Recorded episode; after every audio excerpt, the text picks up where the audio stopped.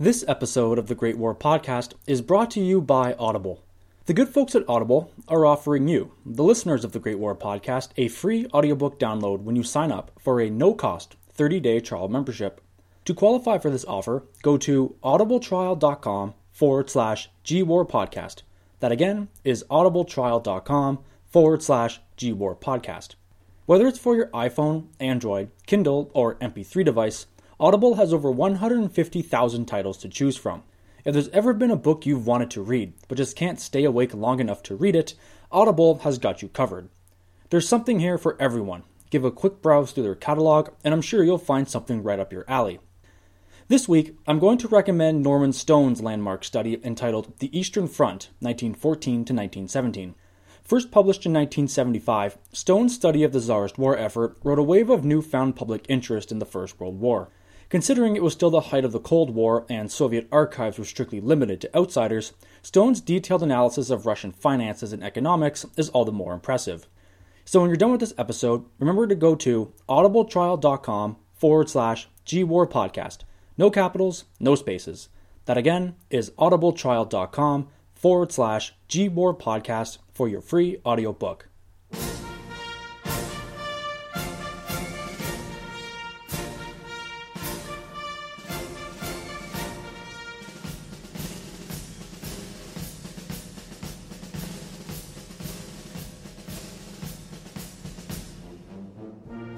Hello, and welcome to the Great War Podcast, an in depth look at the origins, battles, and consequences of the First World War. Episode 34 Russia from the Ashes. For the past several weeks, we spent a good deal of time talking about the context and strategy leading up to the Battle of Verdun. Falkenhayn's goal of bleeding the French into exhaustion would not play out as smoothly as he had hoped. The determination of the French Second Army to hold both banks of the Meuse ensured that the German plan was a foregone conclusion.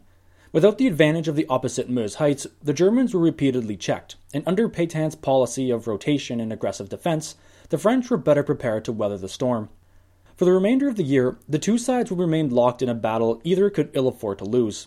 For France, it was national prestige and the greatest test of strength since August 1914 for Germany, a cold, calculated gamble which could deliver her from ensured destruction. But as the Meuse mill continued to grind away, the war beyond France did not stop. Soon after the German attack, Joseph Joffre recognized that the Allied strategy laid out at Chantilly was at risk if France's allies did not come to her aid. The British, still building in strength, responded by taking over a large sector of the front north of the Somme, freeing the French 10th for service at Verdun. In the Mediterranean, General Cadorna was prepping Italian forces for another assault into the Isonzo Valley. But it was in the east where things were starting to get interesting. The Russians were showing some remarkable resilience, and it's this crucial period between late 1915 to early 1916 when the Tsarist state began to climb back out from the depths of the previous year. So, this is what I want to spend this week discussing. With revolution looming, Russia was in a pretty interesting spot both economically and militarily.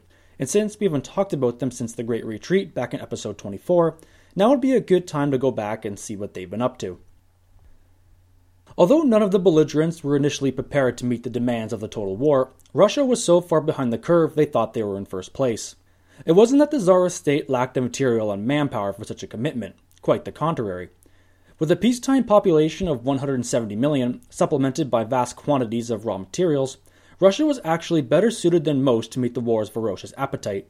Indeed, when you stop and think about it, their experiences in the 1905 Japanese War should have given Russia a military advantage, having already seen the destructive firepower of industrial weaponry. Like the other belligerents, the news of the war was greeted with initial enthusiasm.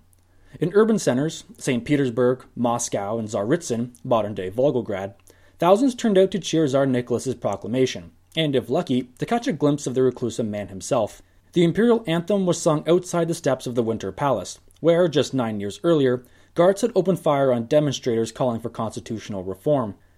In the Duma, Russia's quasi representative parliament, the various political parties on the left and right called a civil truce and immediately approved the necessary credits to finance the war. With all the euphoria, it is not difficult to see why Russia saw the coming crisis so optimistically. Previous military and political embarrassments, notably the war against the Japanese and crisis over Bosnia Herzegovina, had left a gaping wound in national prestige, and here was a chance to level the table against her enemies. Being the most religious of the great powers, Russia saw the war through a theocratic scope. Their Orthodox Slav brothers in Serbia had been threatened by the allies of Lutheran, Protestant Germany.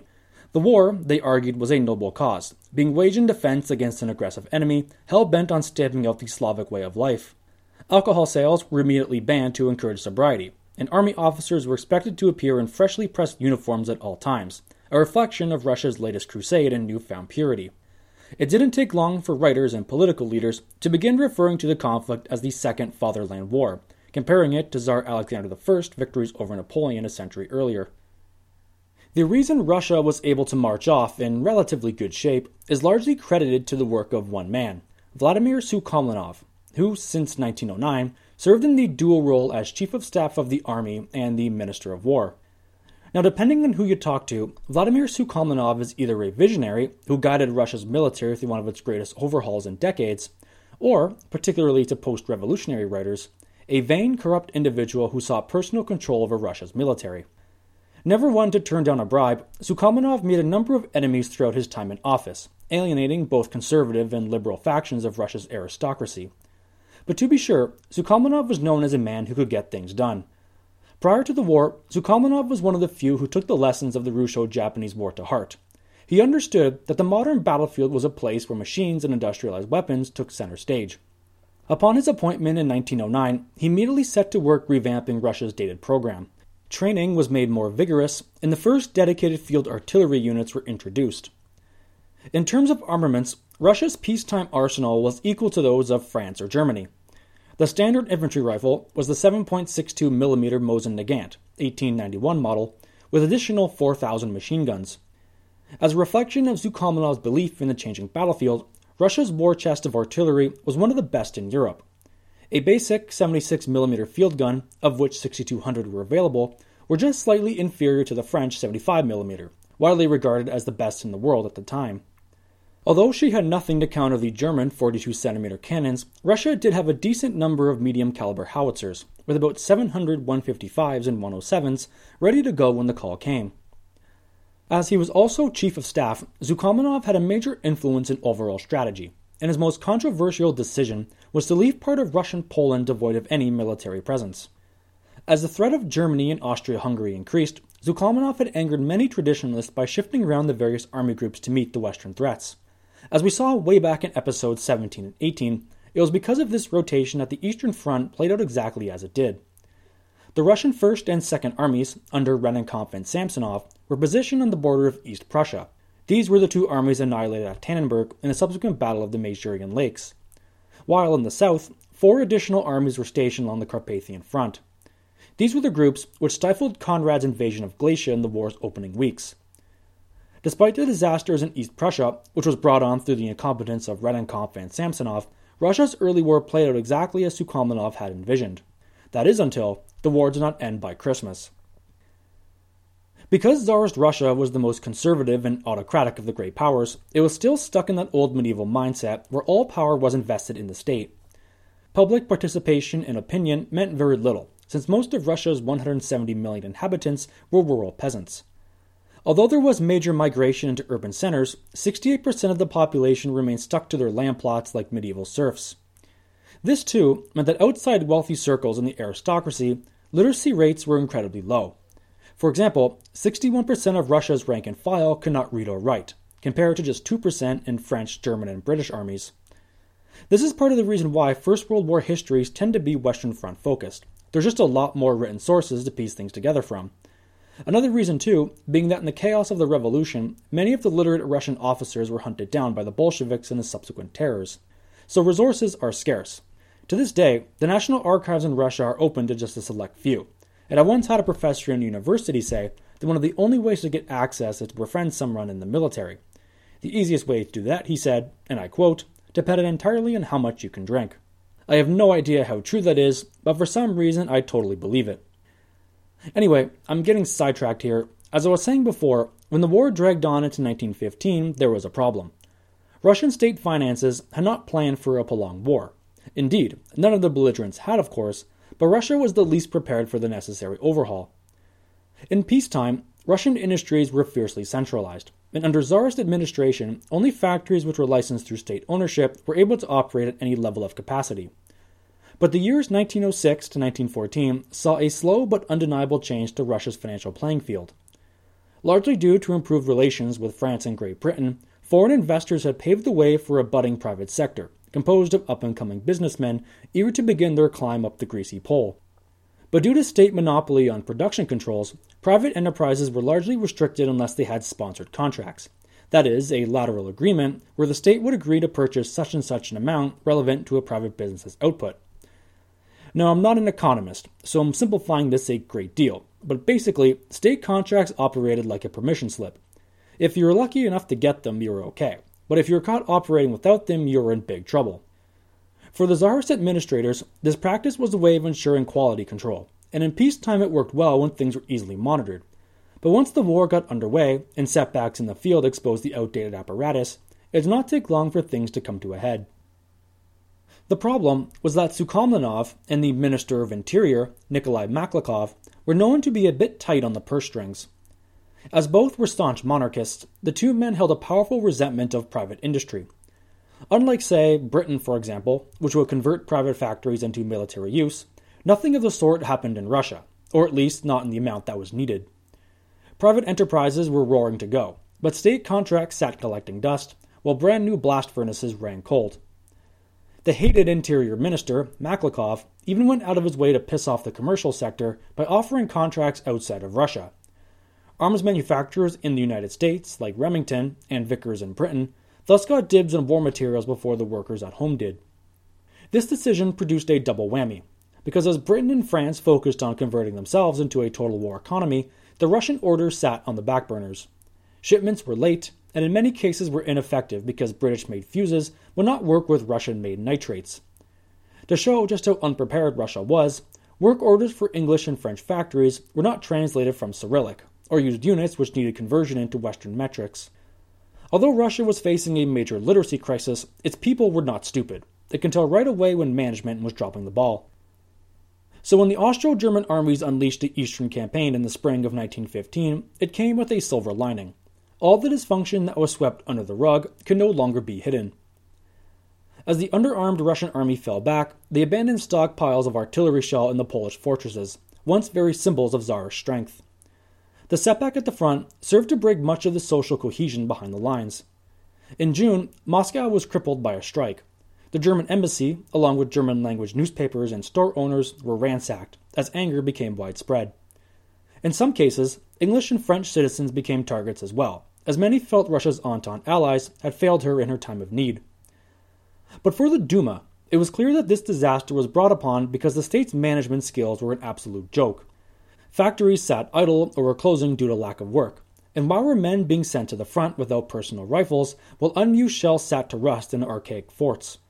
At the fortress outside Vilna, for example, almost 1,300 guns and 900,000 rounds of shell were left for the combined armies like a greeting gift. Things had come home to Russia in a bad way. Vladimir Sukhomlinov became the obvious target, and the members in the Duma began plotting his downfall leaders of the various political parties ordered an investigation into the state's financial dealings. By mid May 1915, a special body, the War Industries Committee, was organized to probe the deficiencies in the state run industries. At the head of the War Industries Committee was a man by the name of Alexander Guchkov, who has, over the years, emerged as a sort of cult hero in Russian history. He'll be a major figure leading up to the revolution as well, so I want to pause and flesh him out a bit before we continue on with our discussion. Alexander Guchkov lived nothing short of a roller coaster life. Born in 1862 to a successful Moscow businessman and French mother, Guchkov was exposed to a wide range of political theories in his early age. But what gave him particular pride was that his grandfather was a penniless serf, so young Alexander could always trace his heritage back to the common people. In his early 20s, Guchkov studied political science at universities in Moscow and Berlin, but the academic life didn't suit him instead opting to leave his studies and begin traveling the world. He rode horseback across the Mongolian steppes, fought, and I'm assuming won, numerous duels in Manchuria, and hiked along the Great Wall of China. He even found time to volunteer to fight the English during the South African War, where he was wounded and captured. Seriously, this guy has a very decorated past. The year 1904 found him back in Russia, where he joined the Russian Red Cross on the eve of the Japanese War. Due to his education, he was given a fairly influential role, eventually developing a personal correspondence with the Tsarina's elder sister, Elizabeth. And no, the relationship was strictly professional, at least as far as I can tell. Naturally, Russia's military performance in the war exposed to Guchkov the badly needed reforms of the Tsarist regime, and criticized Nicholas by saying, quote, The emperor judges principles by personalities, and it is impossible to do things that way. After the war, Guchkov remained in Russia, where he became one of those eager entrepreneurs wanting to break into the political strata. In 1907, his first taste of politics came when he was elected to the Duma as the head of the Octoberists, a just right from center party whose main body of support came from the affluent business and commercial communities. Now, I should stop here and explain what exactly the Duma was, because I have criminally neglected it up to this point. And since Russia will begin its slide into chaos by the end of 1916, now would be a good time to help shed some light on it. Essentially, the Duma was Russia's representative parliament, at both a municipal and state level. Without muddying the waters, there were numerous smaller Dumas scattered throughout the country. But for our purposes, when we talk of the Duma, we are referring to the Imperial Duma located in St. Petersburg, the main one. Russia's experiment with democracy began after its disastrous war with Japan. As you'll remember from way back in episode 7, the fall of Port Arthur touched off widespread unrest at home. Mass strikes crippled infrastructure, and sections of the Navy, famously the battleship Potemkin, mutinied in protest. The peak of the unrest came in early January 1905, when a peaceful crowd descended on the Winter Palace demanding constitutional reform.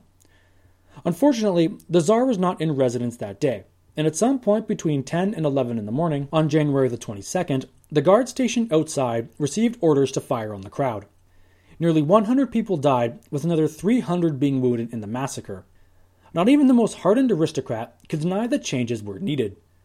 In order to ensure his regime, and possibly his life, Tsar Nicholas issued the October Manifesto in the autumn of 1905. The October Manifesto guaranteed the creation of an elected parliament, the Duma, which had the authority to veto and ensure civil rights without state interference. Now, this all sounds very rosy, but it didn't last long. As the Duma parties were being formed, an extra clause was added which allowed the Tsar to uphold the old fundamental laws of 1832, which effectively gave him total control over the Duma. Of course, he wasted no time in doing this, and less than a year after its creation, the Duma was subservient to the Tsar in almost every aspect. If election results did not suit him, it could be dissolved, and re elections would need to be held with new candidates. Election terms were set to run on a five year cycle, but due to Tsar Nicholas's paranoia, there were three elections in the first two years. It was not until 1907 when the Third Duma, that is, the third election cycle, produced results which would last the full term. Now, without getting too involved, power in the Duma was jockeyed over by five main parties the Constitutional Democrats, the Socialist Revolutionaries, the Bolsheviks, the Mensheviks, and the Octoberists. We'll get to each one once we get into the revolution, but for our discussion this week, the Octoberists are of pretty big importance, especially since our friend Alexander Guchkov just got himself elected as party head. The reason Tsar Nicholas did not order another Duma election was because the Octoberists were the only party which aligned closely to the monarchy. Being a just right from center party, the Octoberists were largely made up of industrialists and businessmen who managed to thread the narrow needle of the Tsarist regime. In a nutshell, the Octoberists believed Russia would be better suited as a constitutional monarchy. Guchkov included, they were not opposed to the Tsarist institution as a whole. The Romanovs could stay, but laws and civil liberties should be at the behest of the parliamentary representation. Basically, they wanted what the Tsar had laid out back in the 1905 October Manifesto, hence why they call themselves the Octoberists. With Guchkov as head of the party, the Octoberists were able to organize what appeared for the first time to be a more unified Duma. With war against Germany and Austria Hungary looming after the crisis in Bosnia Herzegovina, Guchkov was heavily critical of military budgeting and state finances. This inevitably brought him into serious contention with Vladimir Sukhaminov, who had a tendency to dismiss anything coming from the Duma as mere shriekery. When the next election cycle came in 1912, the Octoberists faced a split vote, but Guchkov remained on as party leader.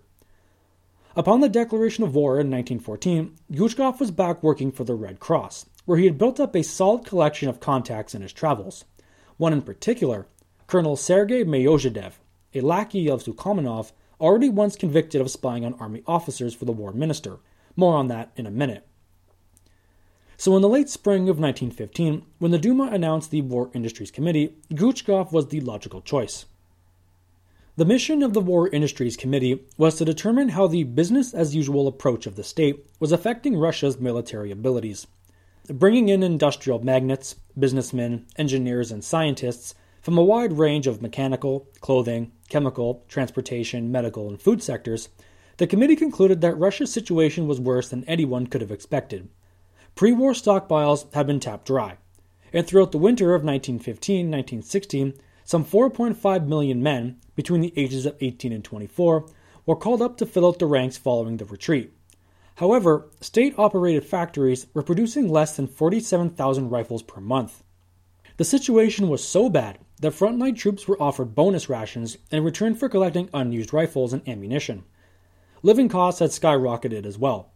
Bread prices tripled despite a decline in quality, and by the winter of 1915, a new pair of shoes would cost an urban worker three months' wages. Even worse was food distribution. Prior to the war, Russia exported an annual 11 million tons of grain, primarily to her closest neighbors, Germany and Austria Hungary. But with trade now cut off, the grain sat idle. Wealthy landowners hoarded grain shipments in order to drive up prices. Silos were bursting at the seams, yet in the urban centers, malnutrition was becoming commonplace. In St. Petersburg, the Tsar could no longer pretend that things were copacetic.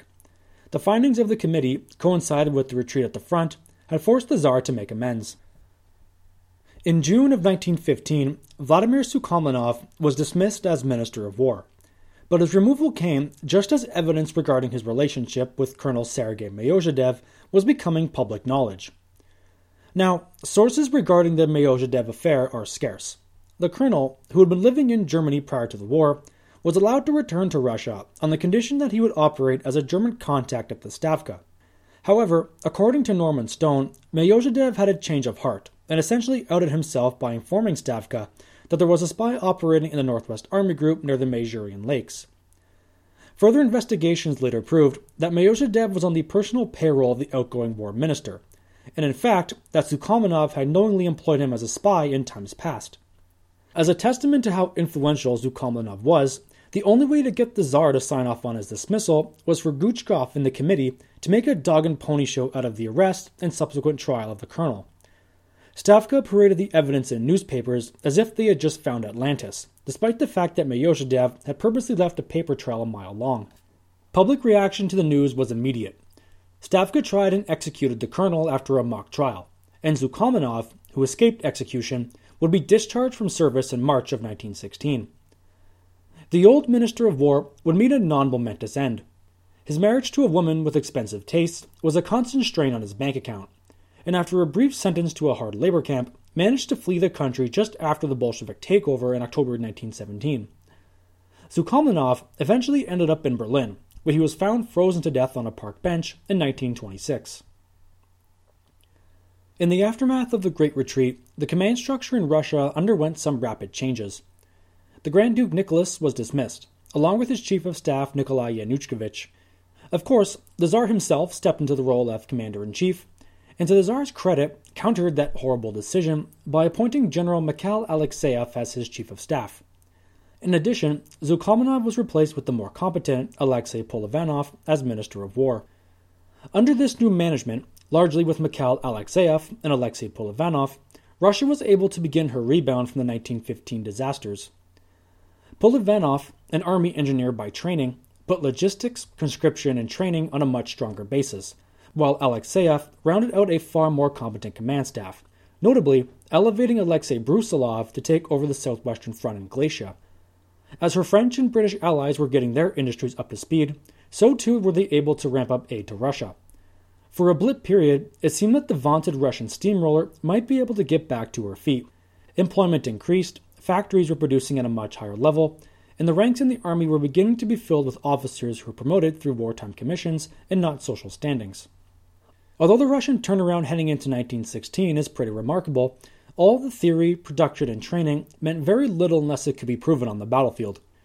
After the German attack at Verdun, Joffre had called on his allies to launch relief offensives. Due to their preemptiveness of the attack, it was the Russians who found themselves in the best position to counterattack with force in early 1916. At the beginning of the year, her army had approximately 4.7 million men in its ranks, 4.4 million to face the Austro German armies, with the change being used against the Turks in the Caucasus.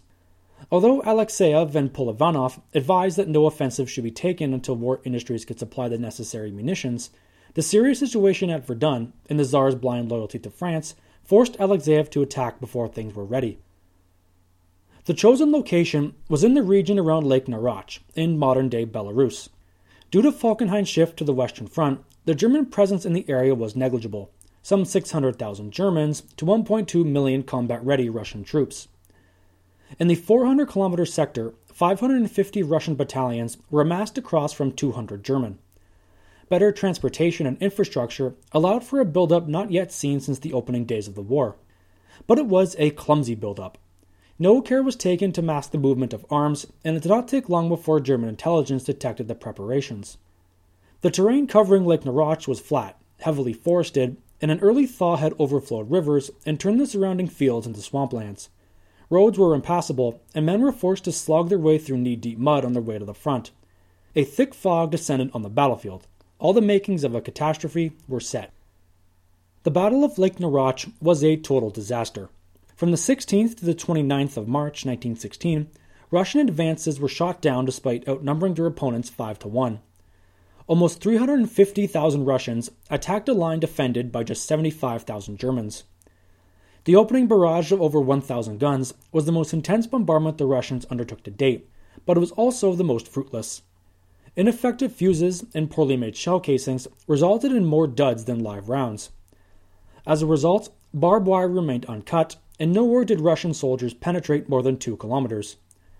Coordination between artillery and infantry was non existent, and in one sector, German defenders watched with horror as advancing Russians were blown to pieces by their own confused artillery fire. Terror stricken conscripts sent to the front with just three weeks of training wandered aimlessly among the carnage. Several hundred reportedly drowned after being ordered to attack through uncharted swamps. When the attack was finally called off on the 29th of March, the results were appalling. Russian losses are difficult to place, but modern sources put them between 80 and 100,000 casualties compared to just 25,000 German. In the days following the attack, German infantry had the grisly task of removing 5,000 corpses caught in the wire entanglements. It was, in every sense of the word, an abysmal failure. Lake Narach is one of those truly dark chapters of the war. No matter how you spin it, it's really difficult to find anything positive. Besides showing to Nicholas and Alexeyev that Russia needed time to develop industry and retrain her army, it had no impact on the overall strategic picture. But it did have a major influence on the Russian psyche. A belief was settling in that no matter what they tried, Russia's armed forces were simply too inadequate to compete with Germany's. Tannenberg, Masurian Lakes, Galicia, Poland, the loss of Serbia, and now Lake Narach seemed to prove that Germany was too formidable an opponent for Russia to handle. This excuse, of course, would not fly with Jafar Haig. But what if Russia borrowed a page from Falkenhayn's book? The same way the German chief wanted to knock out Britain by attacking the French, the Russians could pressure Germany by attacking her ally, Austria Hungary. Indeed, her performances against the dual monarchy were more positive, and with Conrad von Hötzendorf obsessing over the Italian front, maybe the time to steal back some of the momentum was at hand. In the immediate aftermath of the Narach offensive, Stavka highlighted a few key areas for improvement. The first was that artillery and infantry tactics remained incredibly rudimentary. At Verdun, for example, French and German artillery was organized in such a way that the heaviest caliber guns were given specific tasks, knocking out fortifications, rail stations, and of course, other heavy guns. At Narach, the 1st, 2nd, and 5th Army commanders had not given this any thought. Although an assortment of 1,000 guns was assembled, there was no synchronization between the batteries, so the opening bombardment was widely inaccurate, with shells falling all over the place instead of a concentrated area. The failure of the heavy guns meant that the infantry was left exposed. Since the battle followed the Great Retreat, a lull period between September and March allowed the armies to dig in and fortify new lines. The front now resembled that of the Western Front, meaning that Russian infantry would need to quickly adopt a trench warfare, and in order to do that, would need to be supplied and trained. Hand grenades, helmets, mortars, and entrenching tools were slowly becoming standard issue. But it also required skills which had always been in short supply literacy. Map making, wireless telegraphy, gun trajectory, and trench logistics were all at a premium. To counter this, conscripts entering the army, regardless of their ethnicity, were given basic literacy training in order to help centralize command. It was to be a long road to be sure, but small steps which would ensure that when Alexei Brusilov's army group rumbled to life, these lessons had begun to take hold. That's it for this week. Check out the website at thegreatwarpodcast.podbean.com. There you can find a list of sources, email, and Twitter information if you wish to get in touch with me. Questions, comments, and feedback of any kind are always more than welcome. I'd like to give a shout out to two listeners this week. The first is Andrew from Northeastern Massachusetts and Jeff from Edmonton, Alberta, who generously donated to the show. Thank you very much for the donation, guys. It is greatly appreciated. If you want to be like Andrew and Jeff, or our other generous donors, you'll find the donate button on the homepage. There's no limit to your donation, but every little bit helps and goes a long way to keeping the show going. Another way to help out the show is to look us up on iTunes in the Apple Store and write a quick 5 star review, which will help keep us afloat in the rankings and force me to continue churning out new episodes. Thanks for sticking by, and we'll see you again shortly.